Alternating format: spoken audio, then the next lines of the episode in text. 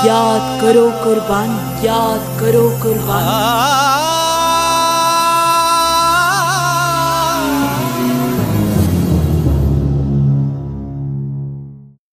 श्रोताओं, नब्बे दशमलव आठ मेगा हर्ट्स पर आपने ट्यून किया है रेडियो आज़ाद हिंद, देश का चैनल, देश के लिए। और आज इस कार्यक्रम में हम चर्चा करेंगे हमारे भारत के महान स्वतंत्रता संग्राम सेनानी और क्रांतिकारी रामकृष्ण खत्री जी की।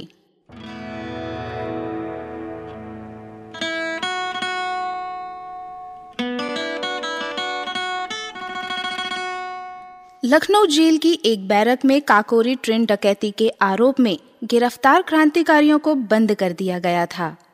एक दिन तय हुआ कि क्रांतिकारी लोग जेल की बैरक में अपनी अदालत अलग स्थापित करें।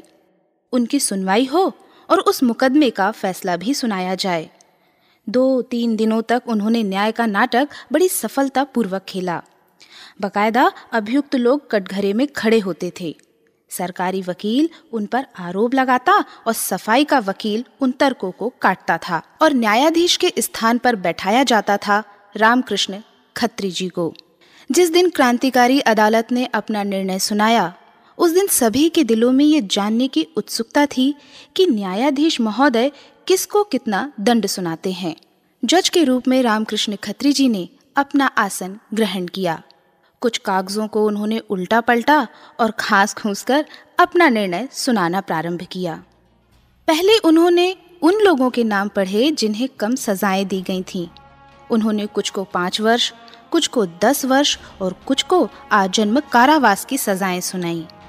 जब उन्होंने अभियुक्त ठाकुर रोशन सिंह को पाँच वर्ष के कारावास की सजा सुनाई तो रोशन सिंह अपनी सजा सुनकर चीख पड़े। श्रोताओं, रोशन सिंह जी ने अपनी सजा सुनकर क्या कहा? ये हम आपको बताएँगे इस छोटे से प्यारे देशभक्ति गीत के बाद। तो आइए सुनते हैं एक छोटा सा देशभक्ति गीत। चलो नौजवानों, बढ़ो नौजवानों। चलो नौजवानों, बढ़ो नौजवानों। उठो नौजवानों, बढ़ो नौजवान। उठो नौजवानों, बढ़ो नौजवान। चलो नौजवानों, बढ़ो नौजवानों चलो नौजवानों बढ़ो नौजवानों।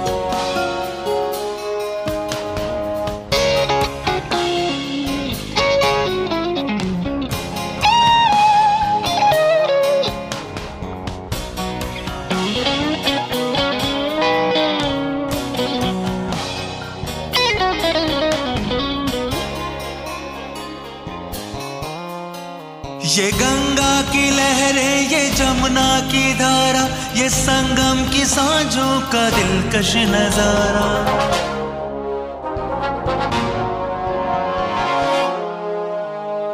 ये गंगा की लहरें, ये जमुना की धारा ये संगम के सांझों का दिलकश नज़ारा, ये सब कुछ हमारा, ये सब कुछ हमारा, ये सब कुछ हमारा, ये सब कुछ हमारा।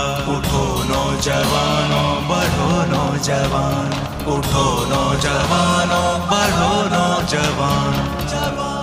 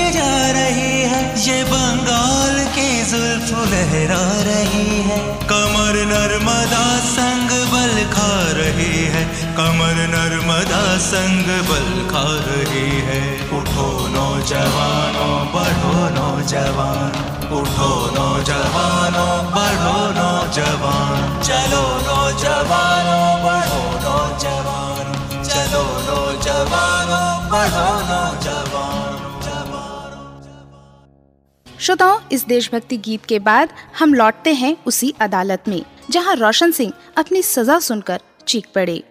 आइए जानते हैं कि उन्होंने आगे क्या कहा। इतनी कम सजा मेरा अपमान है। इतनी कम सजा मेरी ठकुरास के लिए कलंक है। जज महोदय ने धरती पर अपना मुक्का पटकते हुए कहा, ऑर्डर ऑर्डर! ये ऑर्डर ऑर्डर सुनकर और न्यायाधीश महोदय को धरती पर मुक्का पटकते हुए देखकर ठाकुर साहब ताव खा गए। वे भी अपना मुक्का तान कर न्यायाधीश की ओर लपके। न्यायाधीश महोदय ने सोचा कि ठाकुर का क्या ठिकाना? कहीं सचमुच ना मार बैठे। वे अपने कागज़ पत्तर उठाकर भाग खड़े हुए। अन्य लोगों ने ठाकुर साहब को रोका और उन्हें शांत किया। यद्यपि वह न्याय का नाटक मात्र था, पर उन्हें सचमुच ही क्रोध आ गया था। क्रोध शांत होने पर अगले ही क्षण उन्होंने रामकृष्ण खत्री जी के गले में हाथ डाला और कहने लगे, क्या तेरा अनुमान है कि सचमुच ही मुझे पाँच वर्ष के कारावास की सजा होगी? हाँ ठाकुर साहब, मेरा तो यही अनुमान है। और तेरे इस अनुमान का आधार क्या है?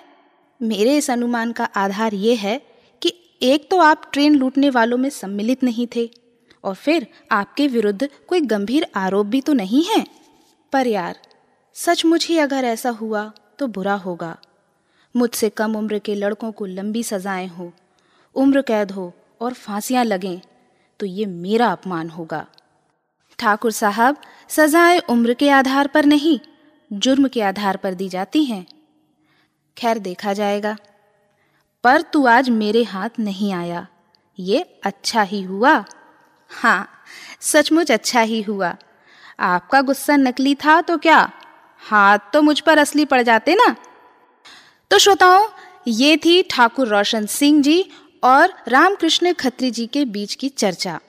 हम लेते यहाँ एक छोटा सा अंतराल और आपको सुनाते हैं एक प्यारा सा देशभक्ति गीत। उसके बाद हम जानेंगे कि किस तरह क्रांतिकारी दल में रामकृष्ण खत्री जी शामिल हुए।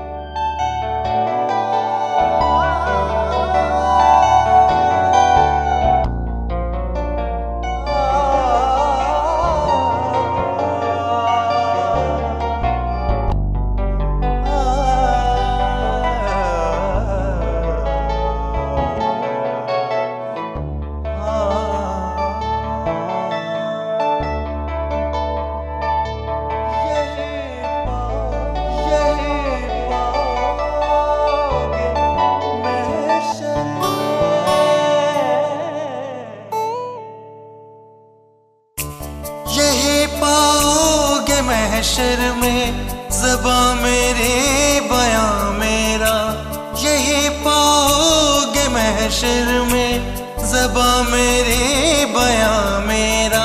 मैं बंदा हिंद वालों का हूँ, है हिंदोस्ता मेरा। यही पाओगे महशर में, जबा मेरे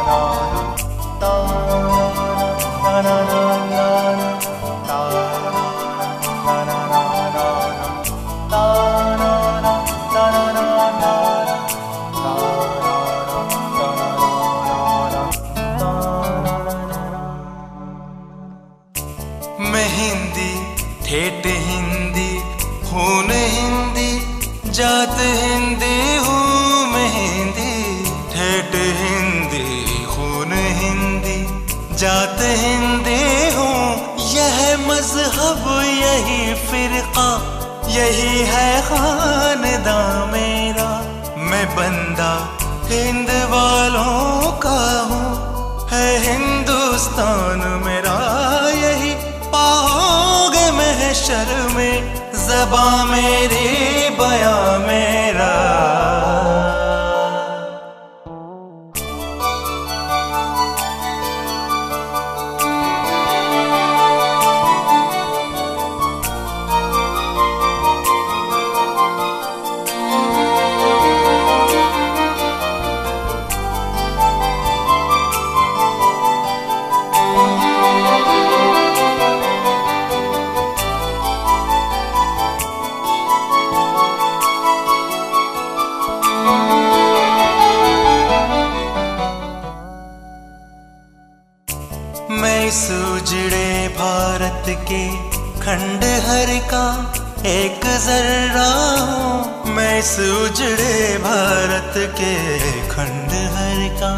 एक जर्रा हूँ, यही बस एक पता मेरा, यही नाम हो निशा मेरा। मैं बंदा हिंद वालों का हूँ, है हिंदुस्तान मेरा। यही पाओगे महशर में जबा मेरे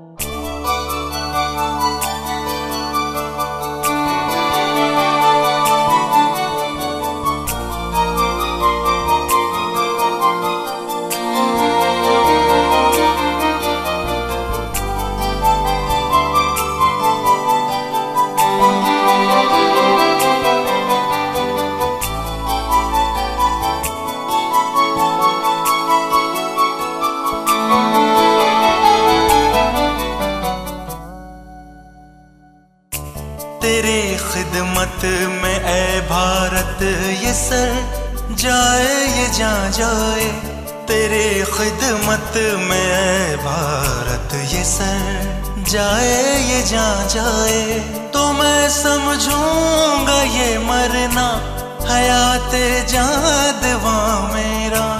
मैं बंदा हिंद वालों का हूँ, है हिंदुस्तान मेरा। यही पाओगे महशर में सबा में श्रोताओं, नब्बे दशमलव आठ मेगा हर्ट्स पर आपने ट्यून किया है रेडियो आज़ाद हिंद। देश का चैनल, देश के लिए। अब तक हमने जाना कि ठाकुर रोशन सिंह और रामकृष्ण खत्री जी के बीच में क्या चर्चाएँ हुई। अब हम आपको बताते हैं आगे। क्रांतिकारियों के बीच उस दिन का मनोविनोद इस प्रकार समाप्त हो गया। रामकृष्ण खत्री भी काकोरी केस के एक अभियुक्त थे। यद्यपि वे भी काकोरी ट्रेन डकैती में सम्मिलित नहीं थे। पर वे अपने दल के साथ अन्य अभियानों में सम्मिलित हो चुके थे। वे क्रांतिकारी दल में किस प्रकार सम्मिलित हुए, ये कहानी बहुत रोचक है। वो मैं आपको बताती हूँ। रामकृष्ण खत्री जी महाराष्ट्र के चांदा ज़िले के अंतर्गत चिखली गाँव के रहने वाले थे। अपने विद्यार्थी काल में वे उग्र विचारों के थे और डॉक्टर मुंजे तथा बाल गंगाधर तिलक से विशेष रूप से प्रभावित थे। परिस्थितियों के कारण उन्होंने अपनी युवावस्था में ही संन्यास ले लिया और उदासी साधु संप्रदाय के सचिव बन गए। अब वे स्वामी गोविंद प्रकाश के नाम से साधना कर रहे थे। संयोग कुछ ऐसा हुआ कि एक बार स्वामी गोविंद प्रकाश जी की भेंट चंद्रशेखर आज़ाद जी से हो गई। चंद्रशेखर आज़ाद जी भी उन दिनों एक साधु के वेश में रह रहे थे। एक आश्रम का महंत मरने वाला था। मरने के पहले वो किसी ब्राह्मण वंश के बालक को गोद लेना चाहता था, जो उसके पश्चात आश्रम और उसकी संपत्ति का उत्तराधिकारी बन सके। तो क्रांतिकारियों ने सोचा कि किसी क्रांतिकारी को ही उस साधु का शिष्य बना दिया जाए, जिससे साधु की मृत्यु के उपरांत उसकी जायदाद क्रांतिकारियों के हाथ लग जाए और सबने निश्चय करके चंद्रशेखर आज़ाद जी को उसका शिष्य बना दिया। आज़ाद जी ने भी सोचा कि गुरुजी तो मरने ही वाले हैं। इनकी अच्छी सेवा कर ली जाए। और आज़ाद जी की सेवा से वो साधु स्वस्थ होने लगा। श्रोताओं, क्या आज़ाद जी को उस साधु की संपत्ति मिल पाई या नहीं मिली? ये हम आपको बताएँगे इस छोटे से देशभक्ति गीत के बाद। तो आइए सुनते हैं देशभक्ति गीत।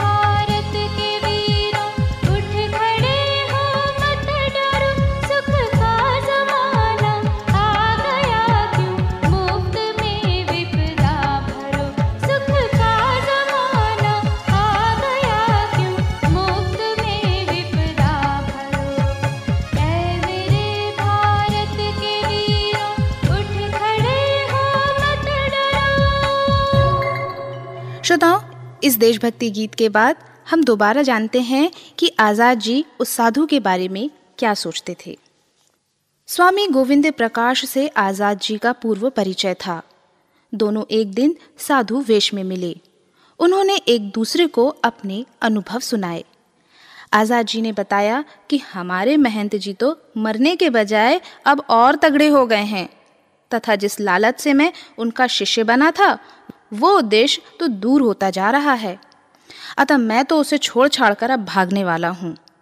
स्वामी गोविंद प्रकाश जी ने भी बताया कि अपनी स्थिति से संतुष्ट तो मैं भी नहीं हूँ, क्योंकि मैंने बहुत गहराई में उतरकर देख लिया है कि केवल कुछ पहुँचे हुए साधुओं को छोड़कर शेष स्वार्थी और चरित्रहीन हैं, तथा उनके साथ मेरी निभती भी नहीं है।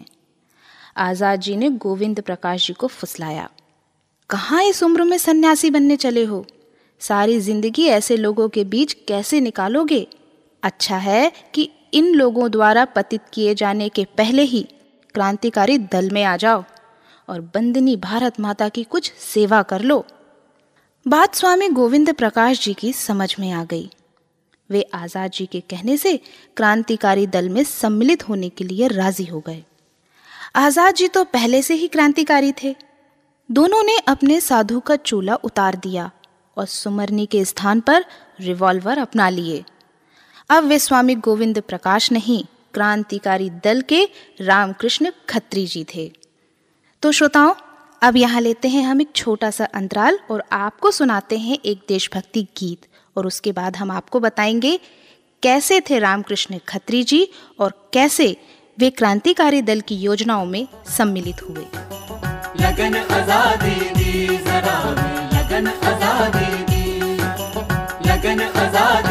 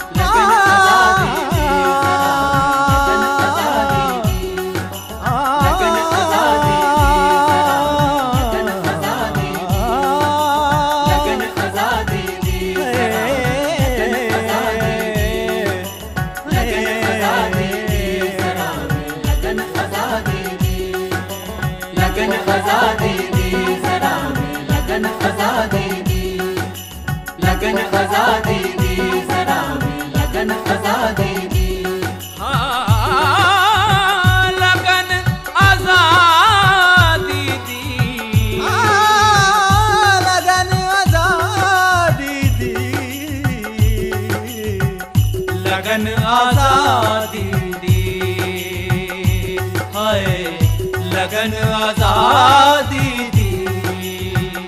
जरा वे लगन जरा भी लगन। जरा वे ओ लगन। जरा भी लगन। जरा वे लगन आज़ादी दी। लगन आज़ादी दी। जरा वे लगन आज़ादी दी। लगन आज़ादी दी। जरा वे लगन आज़ादी दी। लगन आज़ादी करावे लगन आज़ादी दी।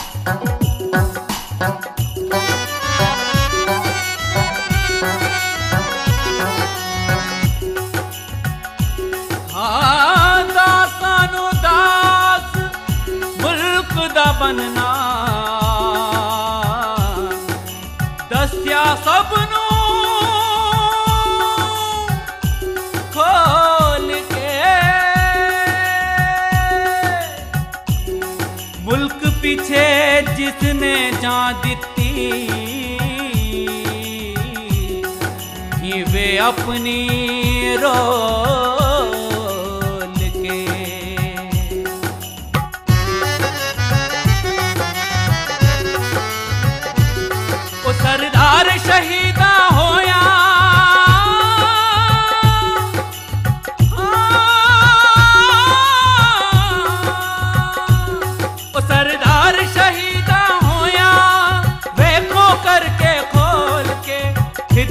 समझ आज़ादी दी जावड़िया कफन दे जरा वे लगन।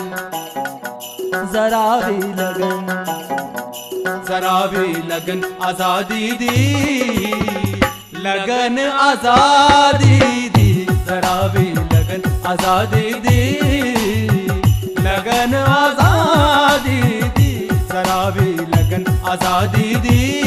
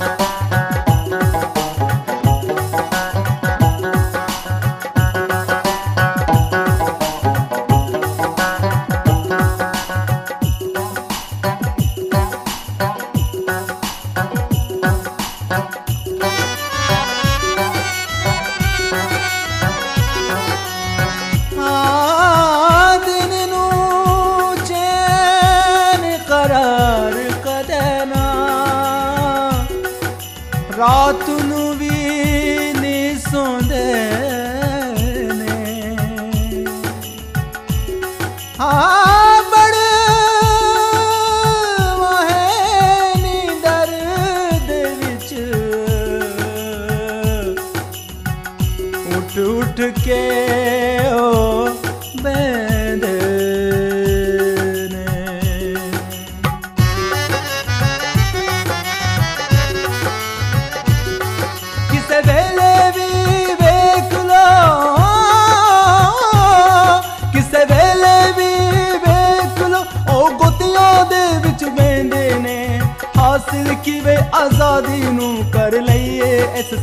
बिच जरा भी लगन, जरा भी लगन, जरा भी लगन। आज़ादी दी, लगन आज़ादी दी, जरा भी लगन। आज़ादी दी, लगन आज़ादी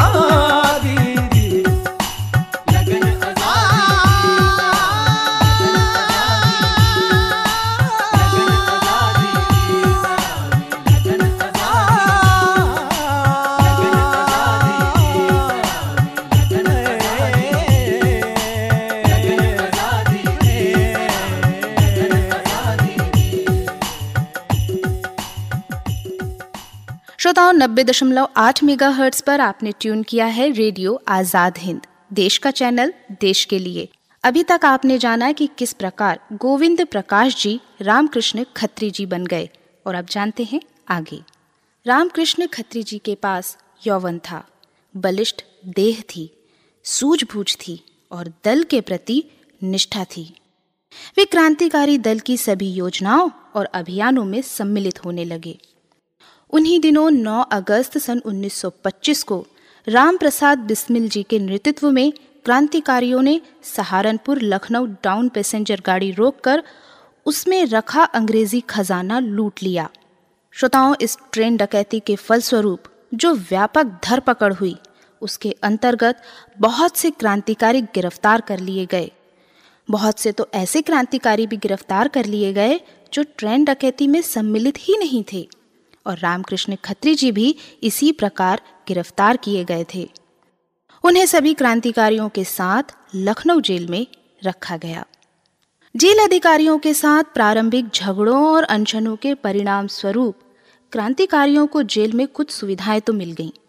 वे एक साथ मिल सकते थे, गपशप कर सकते थे और खेलकूद में भाग भी ले सकते थे। उनका मुकदमा खिंचते खिंचते बहुत समय हो गया था। सभी लोग अपनी और दूसरों की सजाओं के विषय में अटकलें लगाया करते थे। एक दिन तय हुआ कि हम लोग स्वयं अपनी अदालत स्थापित करें और सभी के भाग्य का फैसला सुनाएँ और जेल के अंदर न्याय का नाटक रचा गया। रामकृष्ण खत्री जी स्वस्थ और रंग से गोरे थे। उन्हें न्यायाधीश के आसन पर बैठाया गया। अपनी विवेक बुद्धि के आधार पर न्यायाधीश रामकृष्ण खत्री जी ने फैसला सुनाया। जब उन्होंने ठाकुर रोशन सिंह को पाँच वर्ष के कारावास का दंड सुनाया तो ठाकुर साहब बिगड़ पड़े। बाद में, जब जज मिस्टर हैमिल्टन ने उनका फैसला सुनाया तो ठाकुर रोशन सिंह को उन्होंने फांसी के दंड की तजवीज़ की। विचित्र बात तो ये थी कि रामकृष्ण खत्री जी द्वारा सुनाया गया फैसला, हैमिल्टन द्वारा सुनाए गए फैसले से बहुत अधिक मिलता था। जो दंड उन्होंने स्वयं के लिए सुनाया था, वो बिल्कुल ठीक निकला। 6 अप्रैल 1927 को लखनऊ की अदालत ने काकोरी केस का निर्णय दिया और इस निर्णय के अनुसार रामकृष्ण खत्री जी को 10 वर्ष के कठोर कारावास का दंड मिला। और इस तरह क्रांतिकारियों के न्यायाधीश को सलाखों के अंदर बंद कर दिया गया। तो श्रोताओं, ये थे हमारे महान क्रांतिकारी और स्वतंत्रता संग्राम सेनानी रामकृष्ण खत्री जी। अब सुनते हैं एक छोटा सा, प्यारा सा देशभक्ति गीत